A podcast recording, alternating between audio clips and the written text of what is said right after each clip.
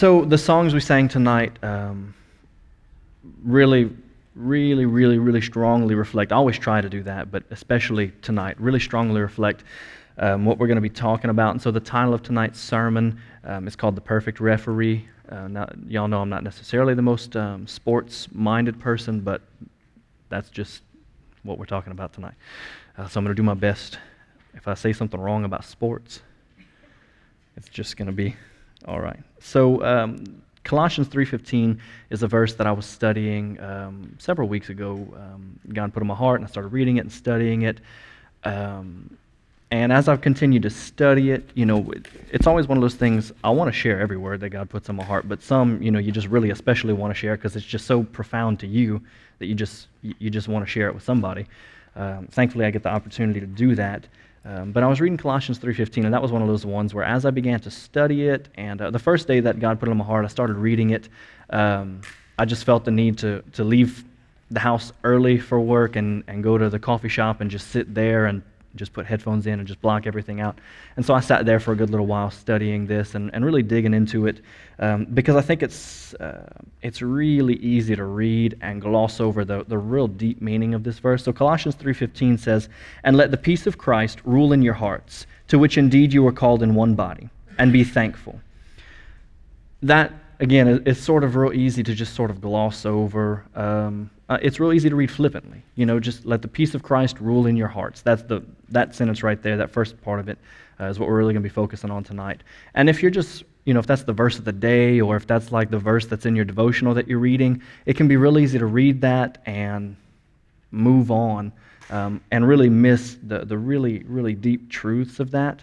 Um, I think that um, this is sort of an extreme example for sure, but I think that um, sometimes, whenever we read this verse without really giving it a lot of thought and allowing God to speak into our hearts, um, it, it sort of translates in our minds some kind of way like this Allow the good feelings of church, worship songs, and goosebumps distract you from the struggles of life. Now, again, that's sort of like, you know, a real extreme uh, translation in our minds. And of course, when we read that, we would never like think that that's what that says. But the way we act in response to that verse sometimes reflects that that's how we read it. Um, you know, good feelings and comfort and peace and all these kind of things. Um, and my disclaimer to that is certainly whenever we live this verse the way that God calls us to, we will have comfort, we will have peace, we will have joy in spite of the things around us. But if we, if we try to skip to that, if we read that verse, skip the deep truths of that verse, and just try to say, okay, peace, good stuff, good feelings, we're really going to miss out um, on an important truth about the sovereignty of God and the authority of God in our lives. Um, so we're going to talk about that tonight. And the two words that we're going to focus on are peace and rule. Now, in English, those two words don't have a whole lot to do with each other. Um, whenever I think of peace, I don't think of authority. And whenever I think of authority, I don't always necessarily think of peace, especially um, in the conditions of the world today. You know, it, uh, their governments all over the world are, are, you know, at odds with each other, and it seems like every day you read something that's not peaceful about authority and governments in the news. Um, so to me, in English, those two words don't really go together, but according to God's word, they do. And so we're going to dig into that tonight. Um, and so I would encourage you not to read this or hear what I'm saying um, at a surface level. I want us to dig deep into this. So the first word we're going to talk about is peace. Now, I was told one time that nobody needs to know what you know about Greek and Hebrew. And to an extent, I think that's true. You, don't, you guys don't need to know. But it's a tool that helps you to understand the word. And so I'm going to do my best to relay that to you tonight. Um, the New Testament was written in Greek. But I think it's important, especially when looking at the word peace, to take a step back and remember that Paul would have spoken Hebrew. He was a Pharisee, he was a Jew. Hebrew is what he spoke. He may have also spoken other languages, but as a Jew, Hebrew is what he spoke. And so I think whenever he wrote a word in Greek, he was probably thinking of, of what it means. I'm not bilingual, so I don't know exactly how that works. Um, but you know, I would imagine that if I was to learn Spanish or French or any of those other languages, as a native English speaker, even if I was writing or speaking in that other language, I would still kind of be thinking of the meanings of my native language because that's, that's what's natural to me. And so I think probably when Paul wrote that word peace, he probably was thinking, even though he was writing in Greek and using a word that had a slightly different meaning for what we translate to peace, probably he would have been thinking of the Hebrew word for peace, which is shalom. And that's something that we're probably all familiar with. We've probably all heard that before. Um, that's how Jewish people would, would greet each other. They would say shalom. And so that word shalom doesn't mean peace, and again, in the sense of that real surface level English translation of peace, but what shalom meant was completeness or wholeness or perfection. And so when you greeted somebody with shalom, you were kind of saying, like, I, I, wish these things for you. I pray that you would have these things in your life. Um, and so it's a really nice greeting, and it's a lot better than just, hey, what's up? Um, and I think that, you know, it kind of reflects the, the, the, roots that they have, you know, as God's people. Um, but what got me as I was thinking about that is if I was to greet you with that word shalom and tell you to have, you know, in that one word, say, I wish that you would have perfection and completeness and wholeness in your life. Well, that's, you're not going to manage that today. I'm not going to manage that today, not on my own. I'm telling you to accomplish something that you can't accomplish.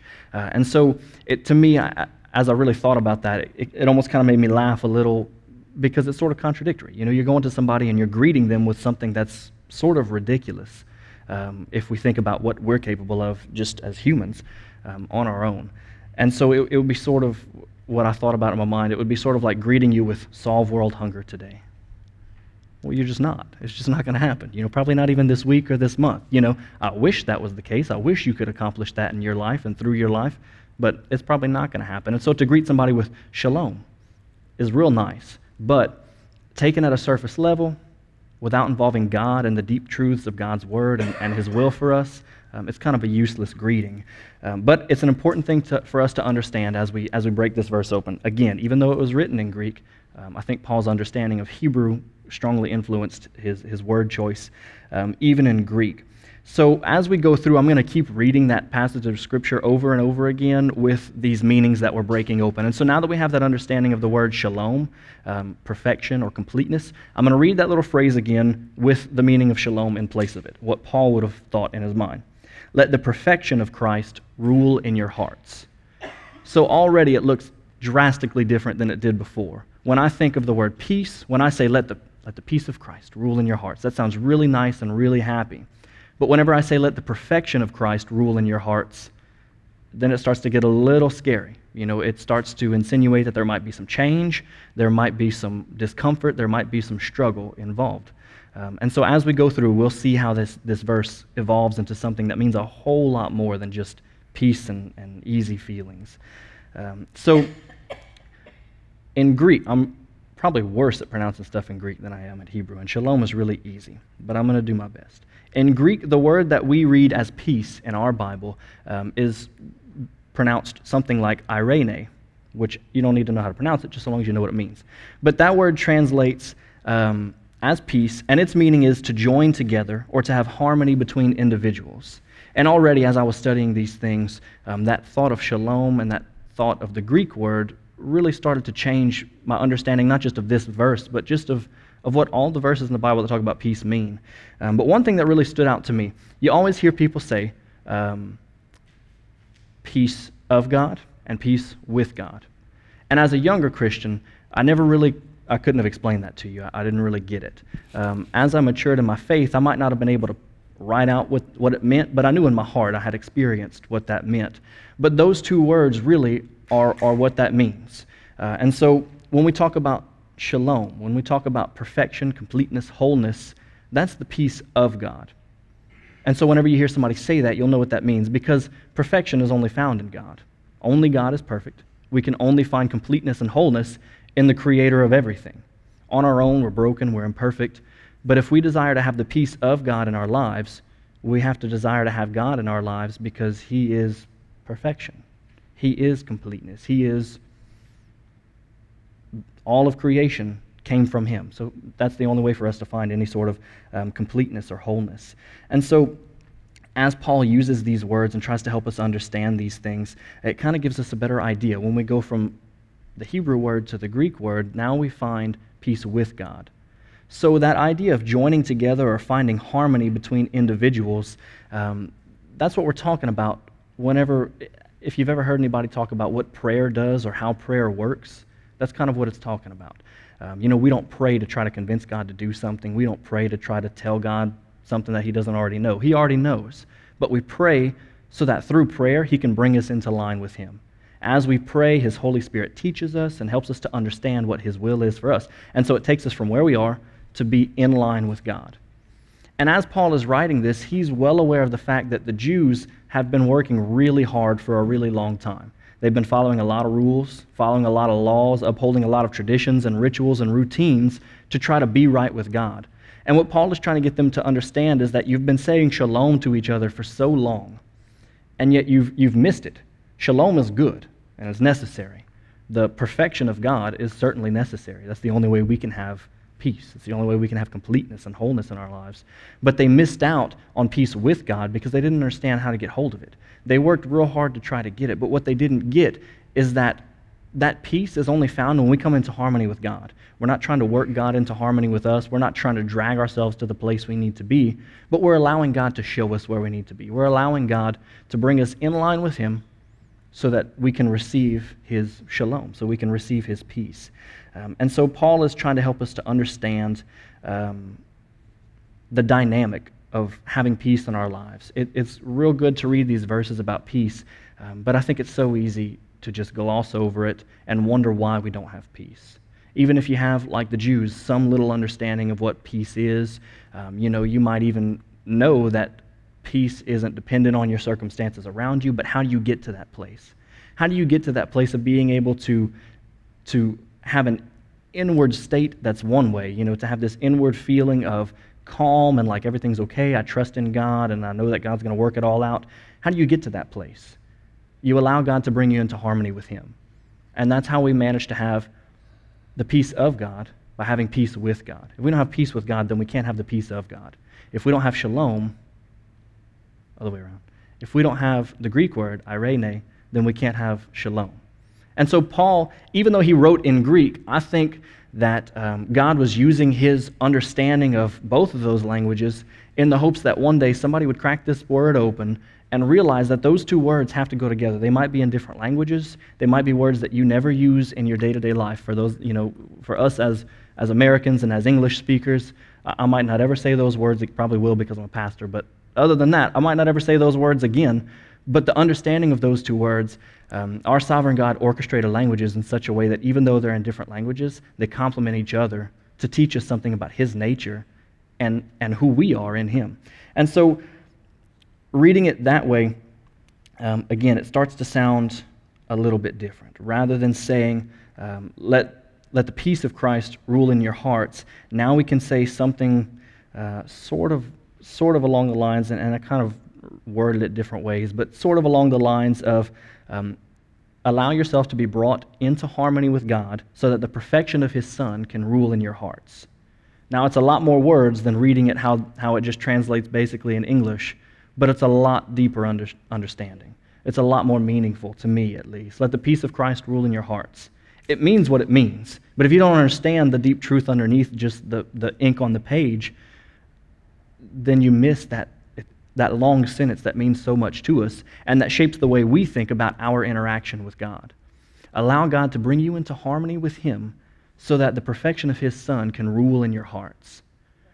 That's the beginning of that understanding of peace. But we've got to get to a place uh, of, of being able to say that that's true. Both of those words apply in our lives. And so that next word, rule, that maybe doesn't go with the word peace, is part of how we get there. And so and I should have said this before, but we're not going through that whole verse. There's a few more words that I really would like to break open and study, um, and I'm continuing to study in my own um, devotional time. But the whole verse is let the peace of Christ rule in your hearts, to which indeed you were called. That's an important word, called, in one body, and be thankful. And thankful is another important word. So if you're taking notes and doing homework later, called and thankful. Write those down and go study them.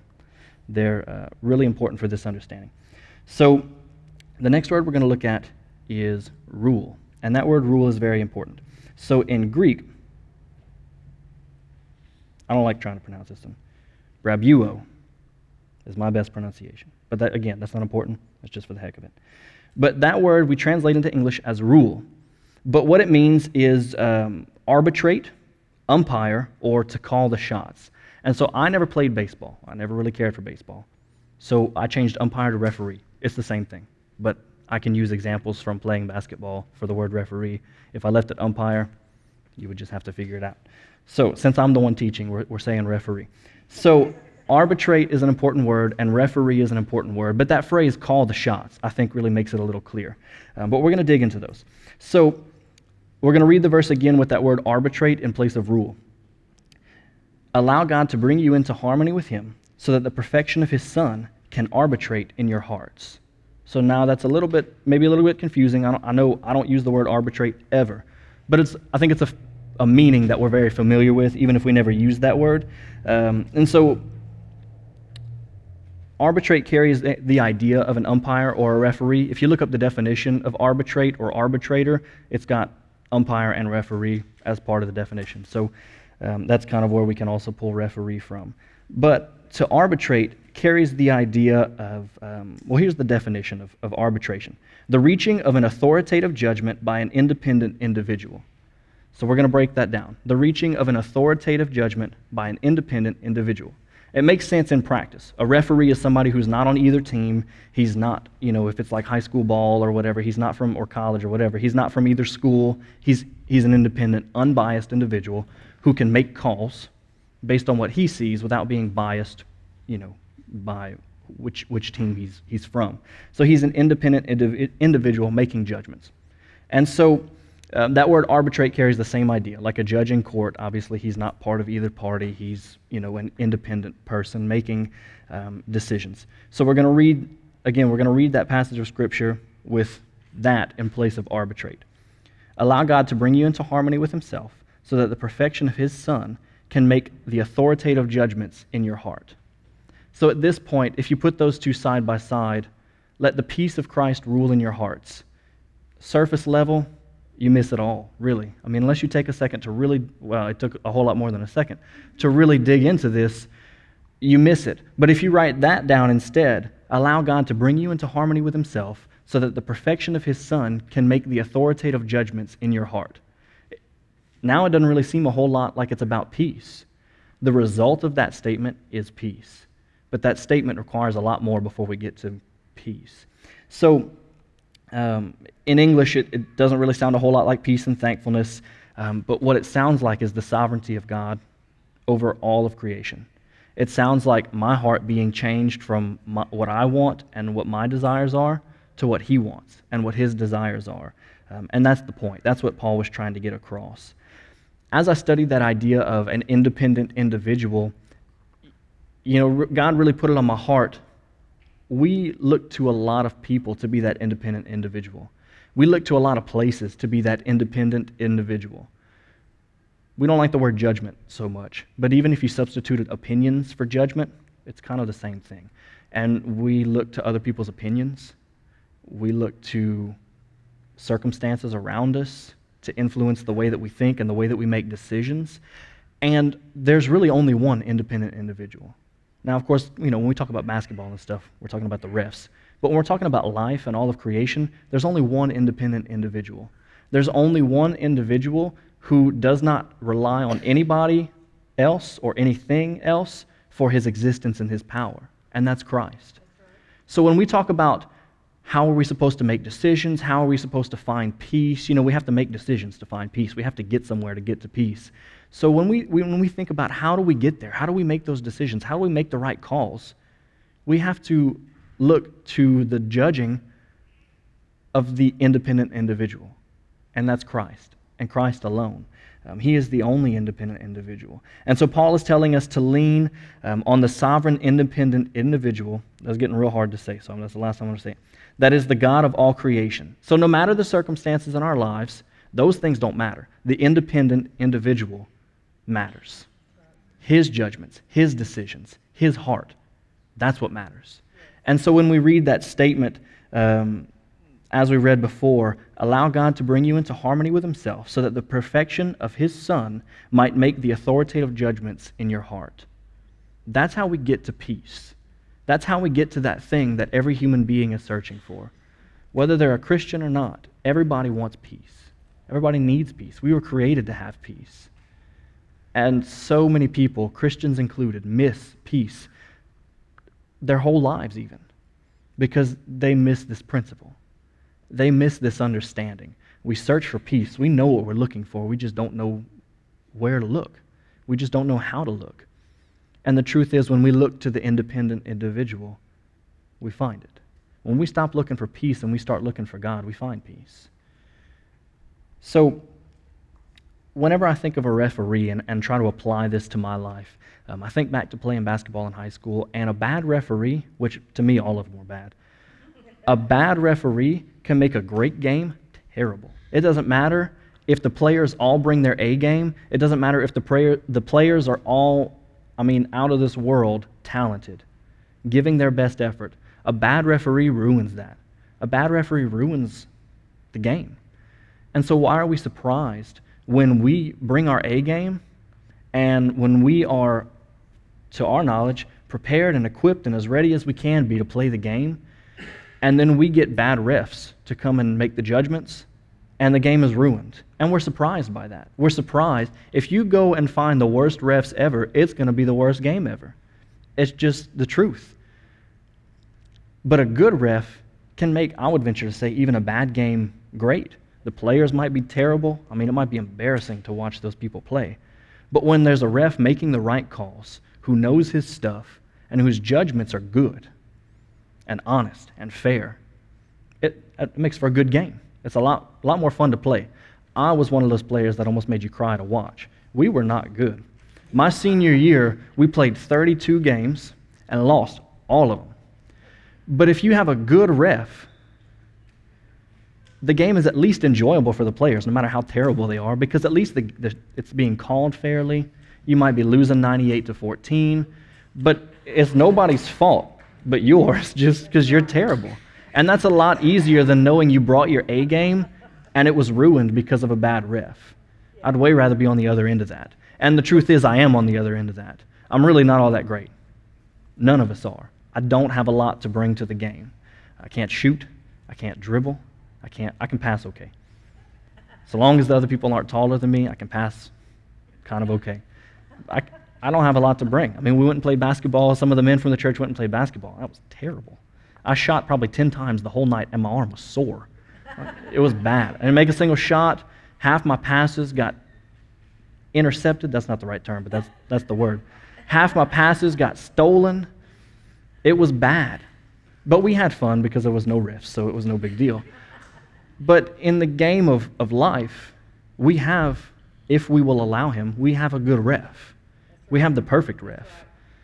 He makes the perfect calls. He makes the best calls. He doesn't miss a single call. He sees it all. You don't have to get mad because he called something that you don't agree with, but he was on the other side of the court. He's omnipresent. He's omniscient. He's got it. He makes the best calls. He's the perfect ref. And so, again, why are we surprised whenever things don't go right, but we've allowed somebody else to be our referee or something else to be our referee? If you have a bad ref, you're going to have a bad game. Doesn't matter how hard you try. But if you have a good ref, the independent individual, our arbitrator, arbitrator doesn't sound like too nice of a word. And it's not a nice word unless it's applied to the right person. And there's only the one right person. So, who are you allowing to make the calls in your life? What are you allowing to make the calls in your life? Who have you given authority over your life? What have you given authority over your life? Again, whenever we give that authority to anything other than God, to anyone other than God, it's just not going to go well. Nobody's going to make the perfect calls. You might uh, find a ref who makes some okay calls that you're okay with, but he's going to make some calls that you're not okay with. But the perfect ref, even if you're not okay with it, you can rest assured that it's the perfect call.